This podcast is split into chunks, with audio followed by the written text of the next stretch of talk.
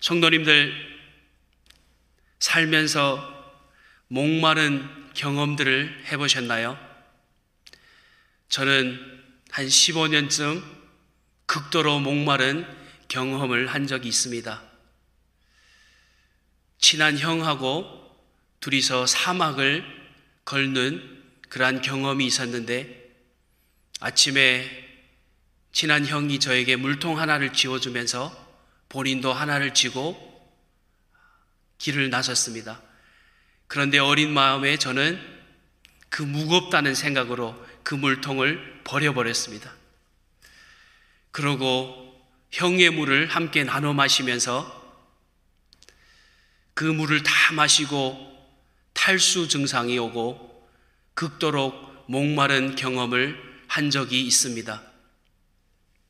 우리가 마시는 물도 이렇게 버리면은 이렇게 힘든데, 우리에게 생명의 생수이신 예수님을 멀리하면은 극한 목마름과 어려움이 찾아오기 마련입니다.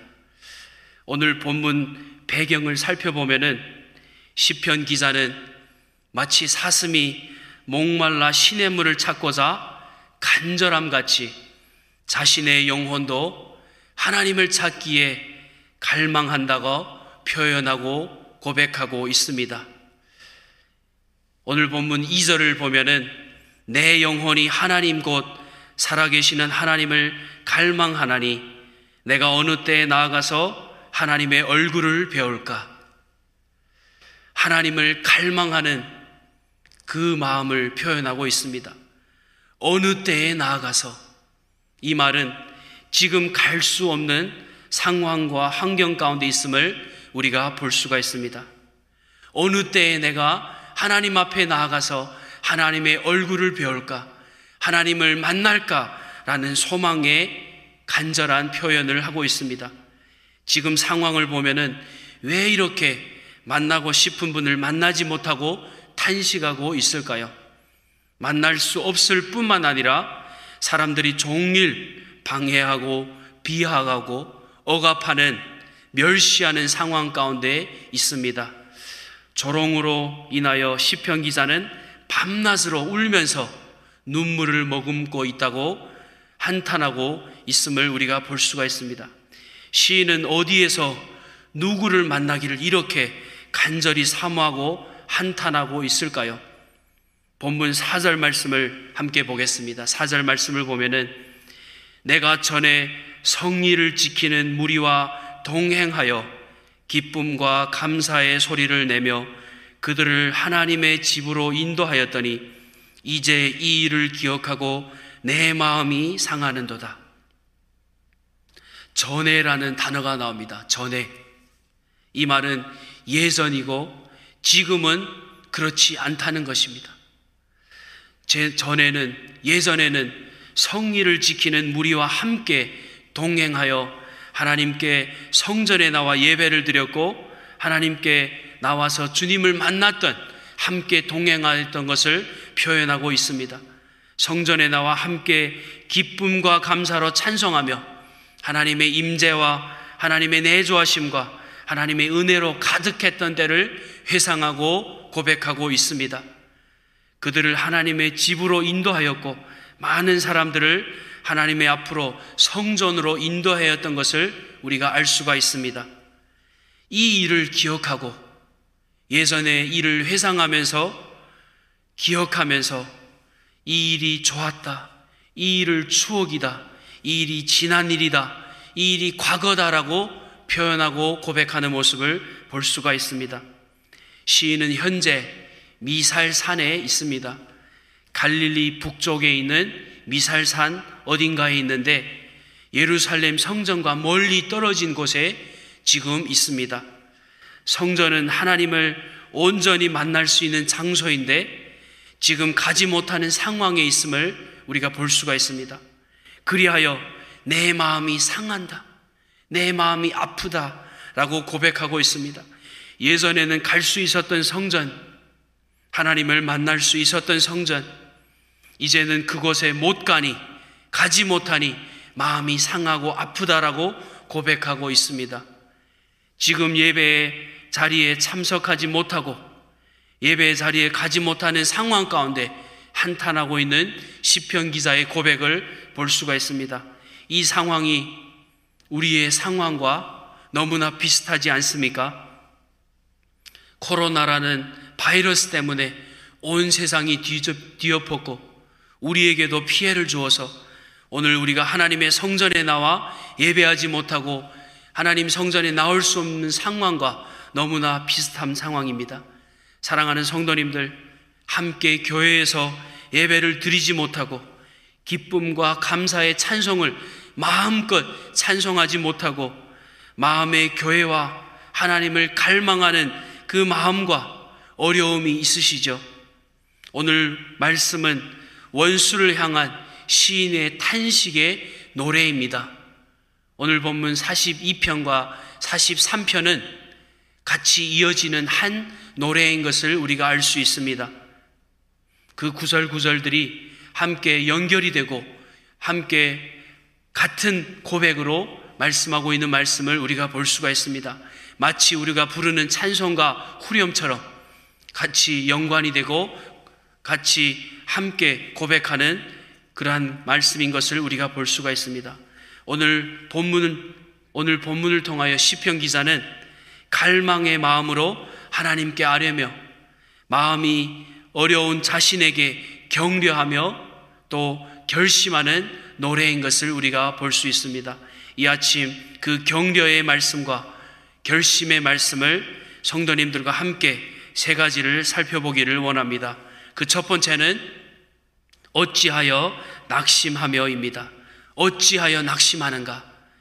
오 절 상반절에 보면은 내 영혼아 내가 어찌하여 낙심하며, 시인이 낙심하는 이유는 성전이 하나님을 가장 온전히 만날 수 있는 곳인데 성전에 나아가서 하나님께 예배하지 못하고 멀리 떨어져 있는 자신의 영혼에게 낙심하지 말라라고 말씀하고 있습니다. 자신의 의지와 상관없이 낙심하고 있는 자신의 심령에, 마음이 상한 심령에 말씀하고 있습니다. 낙심하지 말라라고 격려하고 있습니다. 낙심의 뜻은 말씀 그대로 마음이 떨어졌다, 바라던 일이 되지 않아 마음이 상한 것, 용기를 잃어버린 상태를 말씀하고 있는 것입니다. 저는 오래전에 스물세 살쯤 되었을 때에 고열로 굉장히 아픈 적이 있었습니다. 갑자기 고열이 나서 사십일 도, 사십이 도가 되어 입원하게 되었습니다. 가까이에 있는 메인스트리트에 있는 병원에 입원하게 되었는데 환자가 얼마나 많은지 저를 그냥 침상에 누이고 사람들이 다니는 홀웨이에, 그냥 복도에 저를 이렇게 누워놓았습니다.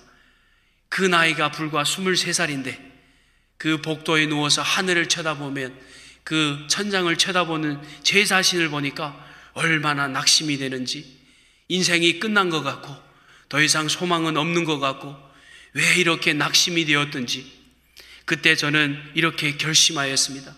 제가 퇴원을 하면은 십자가 밑에 나아가 무릎을 꿇고 기도하리라 라고 제 심령 가운데 고백하였습니다. 그 계기가 예수님과 더욱 가까워지는 순간이 되었고, 낙심될 때 우리는 예수님을 붙잡고 예수님께 더 나아가야 될 줄로 믿습니다. 낙심될 때 우리가 꼭 붙잡아야 될 것은 예수 그리스도인 것입니다. 시편 사십이 편 육 절 말씀을 보면은 하나님이여 내 영혼이 내 속에서 낙심이 되므로 내가 요단 땅의 헤르몬과 미살산에서 주를 기억하나이다. 우리가 낙심되고 우리가 어려울 때 우리가 붙잡아야 될 것이 있으니 주를 기억하는 것입니다. 주님께서 베풀어 주신 그 은혜들을 우리가 기억하고 기억해야 되는 것입니다. 성도님들, 우리 모두에게는 주님께서 베풀어 주신 은혜들이, 그러한 기억들이 있을 것입니다. 성도님들, 우리가 어려울 때, 낙심될 때에 우리가 기억해야 될 것은 우리에게 베풀어 주신 그 은혜들을 기억하고 예수님께 더 나아가시기를 바랍니다. 찬송가 사백이십구 장 일 절에 보면은 이러한 말씀이 있습니다. 세상 모든 풍파 너를 흔들어 약한 마음 낙심하게 될 때에 내려주신 주의 복을 세어라. 주의 크신 복을 내가 알리라.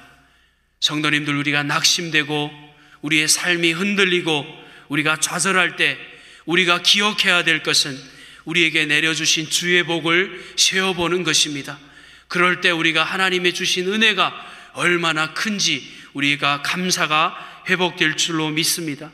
우리가 낙심하지 말아야 할 것은 우리의 겉사람은 낡아지나 우리의 겉사람은 병들고 나이가 들어 쇠약해지지만 우리의 속사람은 날로 새로워지니 우리가 낙심되야 낙심하지 말아야 할 것입니다. 우리가 잠시 받는 환난과 어려움이 있지만 우리에게는 영원한 영광이 있으니 우리가 그 영광의 면류관을 생각하며 낙심하지 말아야 할 것입니다.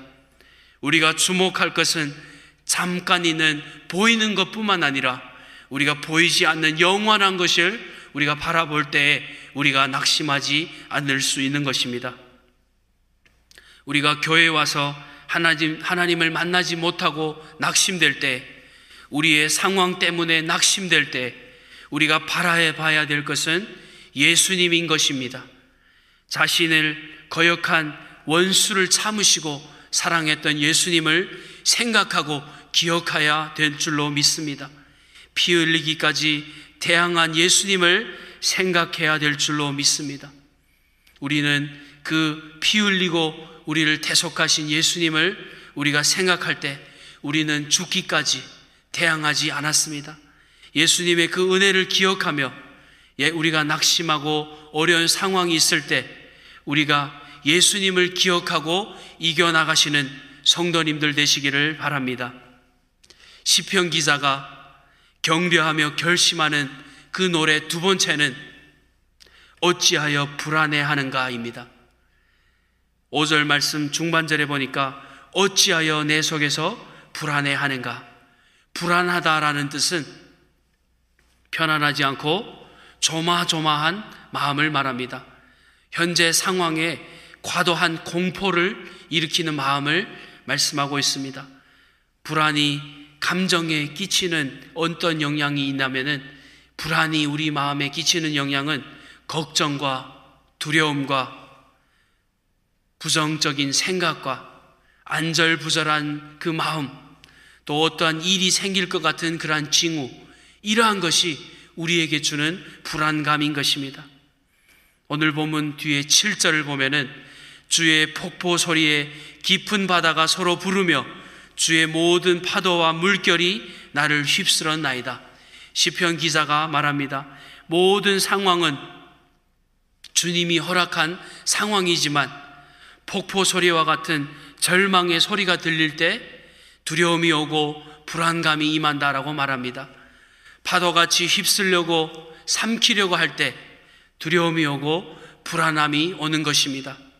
이렇게 불안한 마음이 불안하고 힘들 때 우리가 붙잡아야 되는 것이 있으니 팔 절 말씀입니다. 팔 절 말씀을 우리가 함께 보겠습니다.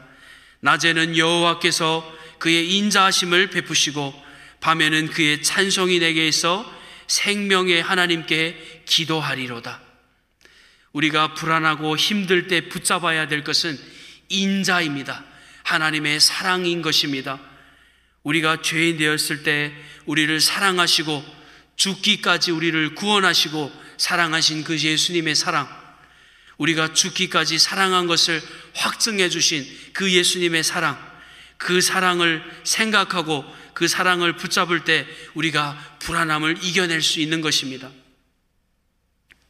세계대전 당시에 죽음의 수용소라는 곳이 있었습니다.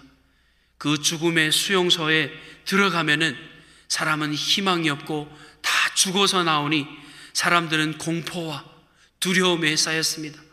왜냐하면 그곳에 가면은 가스실이 있고 사람들이, 간수이들이 사람을 죽기까지 박해하고 죽이기 때문에, 학대하기 때문에 극도로 두려움이 있었습니다. 그런데 얼마 후 연합군이 그 수용소를 점령하고 사람들을 구출해 주었습니다. 그럴 때 그 벽에 적혀져 있는 글씨를 보고 사람들이 깜짝 놀랐습니다. 그 벽에 이러한 글씨가 적혀져 있었습니다. 하늘을 두루마리 삼고 바다를 먹물 삼아도 한없는 하나님의 사랑 다 기록할 수 없겠네. 하늘을 종이 삼고 연필을 바다와 같이 연필을 삼아서 그곳에 하나님의 사랑을 기록해도 부족함이 없다라는 고백, 찬송가 삼백사 장 말씀인 것입니다. 수용소 사람들은 이 하나님의 사랑을 붙들고 이 찬송가를 붙들고 그들이 이겨낸 것을 볼 수가 있습니다. 또 하나 우리가 붙잡아야 되는 것은 찬송과 기도인 것입니다. 성경의 많은 인물들이 어렵고 힘들고 낙심되고 불안할 때 붙잡았던 것은 하나님의 찬송과 기도인 것을 우리가 성경을 통해 볼 수가 있습니다. 그 중에 다윗을 보면은 다윗이 아말렉과 싸울 때, 아말렉이 쳐들어올 때, 아말렉과 전쟁할 때 그가 하나님께 기도하며 이겨냈던 것을 볼 수가 있습니다. 그가 하나님께 기도했더니 하나님께서 응답해 주었고 모든 두려움에서 그를 건져 주었다라고 다윗이 고백하는 것을 우리가 시편을 통하여 볼 수가 있습니다. 또 모세의 뒤를 이었던 여호수아, 여호수아가 가나안 땅을 정복할 때 그 앞에 가나안 땅에 놓였던 사람들은 다 골리앗과 같은 거인들이었고 눈으로 볼 때 그들을 바라보면 두렵고 떨리는 마음밖에 없었지만 그가 하나님의 말씀을 생각하며 모세가 가르쳐 주셨던 그 말씀을 생각하며 기도하며 그들을 이겨냈던 것을 우리가 볼 수가 있습니다.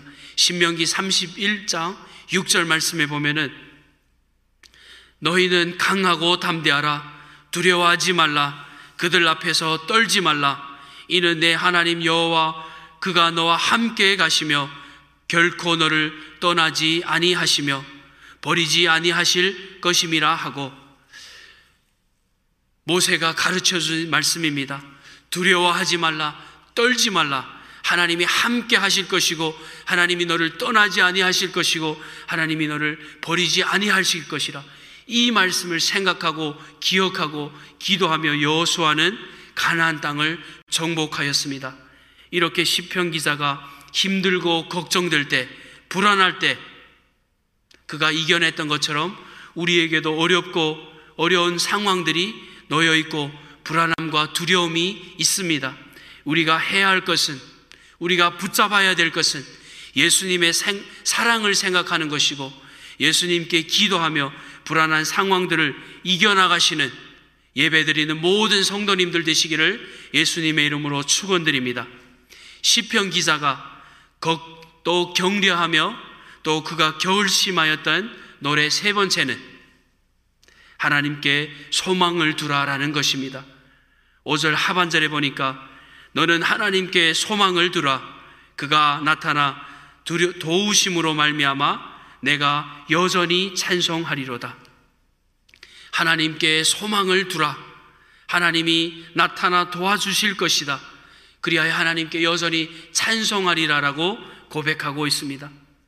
소망의 반대말은 절망입니다. 절망은 우리가 결코 고난을 극복할 수 없다라고 말하는 것이 절망입니다. 반면 소망은 극복하지 못한 고난은 아무것도 없다라고 말하는 것이 소망인 것입니다. 시편 기자가 어떤 절망이 그에게 찾아왔습니까? 시편 사십삼 편 일 절 말씀에 보면은 하나님이여 나를 판단하시되 경건하지 아니한 나라에 대하여 내 송사를 변호하시며 간사하고 불의한 자들에게서 나를 건지소서. 경건하지 아니한 나라라고 말하고 있습니다. 이방인 나라가 그를 태석하는 모습을 볼 수가 있습니다. 변호해달라, 변호해달라라고 말하는데 그는 아무런 잘못이 없는데 그를 신고하고 그를 재판하고 그곳에서 변호해달라라고 호소하고 있습니다. 불의한 자들에게서 건져달라. 하나님을 모르는 자, 이방인들이 그를 공격하고 그들을 공격하고 그들을 힘들게 하는 것을 보면서 그들에게서 건져달라라고 말하고 있습니다. 이렇게 절망 가운데, 소망이 없어 보이는 상황 가운데 시편 기자는 말합니다. 하나님께 소망을 두자라고 고백하고 다짐하는 모습을 볼 수가 있습니다. 하나님께서 나타나셔서 도와주실 것이다라고 믿고 소망을 가지고 있습니다. 그러면 어떻게 소망이 없는 상황 가운데서 소망을 가지게 될 수 있을까요? 사십삼 편 삼 절 말씀을 함께 보겠습니다. 주의 빛과 주의 진리를 보내시며 나를 인도하시고 주의 거룩한 산 거룩한 곳에 계신 곳에서 이르게 하소서. 주의 빛, 빛이신 하나님께서 계시니 도와주실 것이니 소망을 가질 수 있는 것입니다. 주의 진리, 약속의 말씀, 언약의 말씀이 있으니 인도하실 것이고 소망을 갖게 될 것입니다. 다시 주의 거룩한 산에 나아가고, 다시 주가 계신 곳에 나아가고, 주님의 제단, 하나님의 성전에 나아갈 것이라는 소망을 갖고 그가 다시 일어난 것을 볼 수가 있습니다.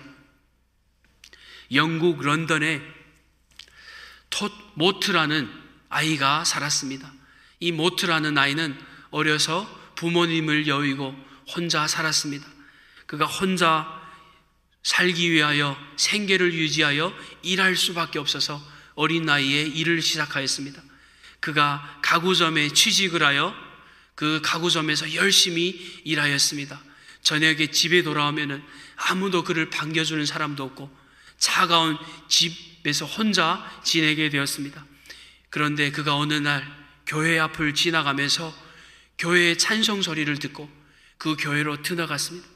그 교회에 들어가서 목사님의 말씀을 전해주신 그 말씀을 듣고 그가 지금까지는 그가 저를 만져 맞이해주는 사람이 없고 소망이 없었고 살아갔는데 그 말씀을 듣고 예수님이 소망이라는 것을, 예수님이 그를 맞이해준다는 것을 그가 알게 되었고 예수님을 영접하게 되었습니다. 그가 세상 의지할 수 없는, 의지할 사람이 없었을 때 예수님을 의지하고 예수님을 영접하게 되었습니다. 그 후 그가 열심히 일하여 가구점에서 사장까지 되었습니다.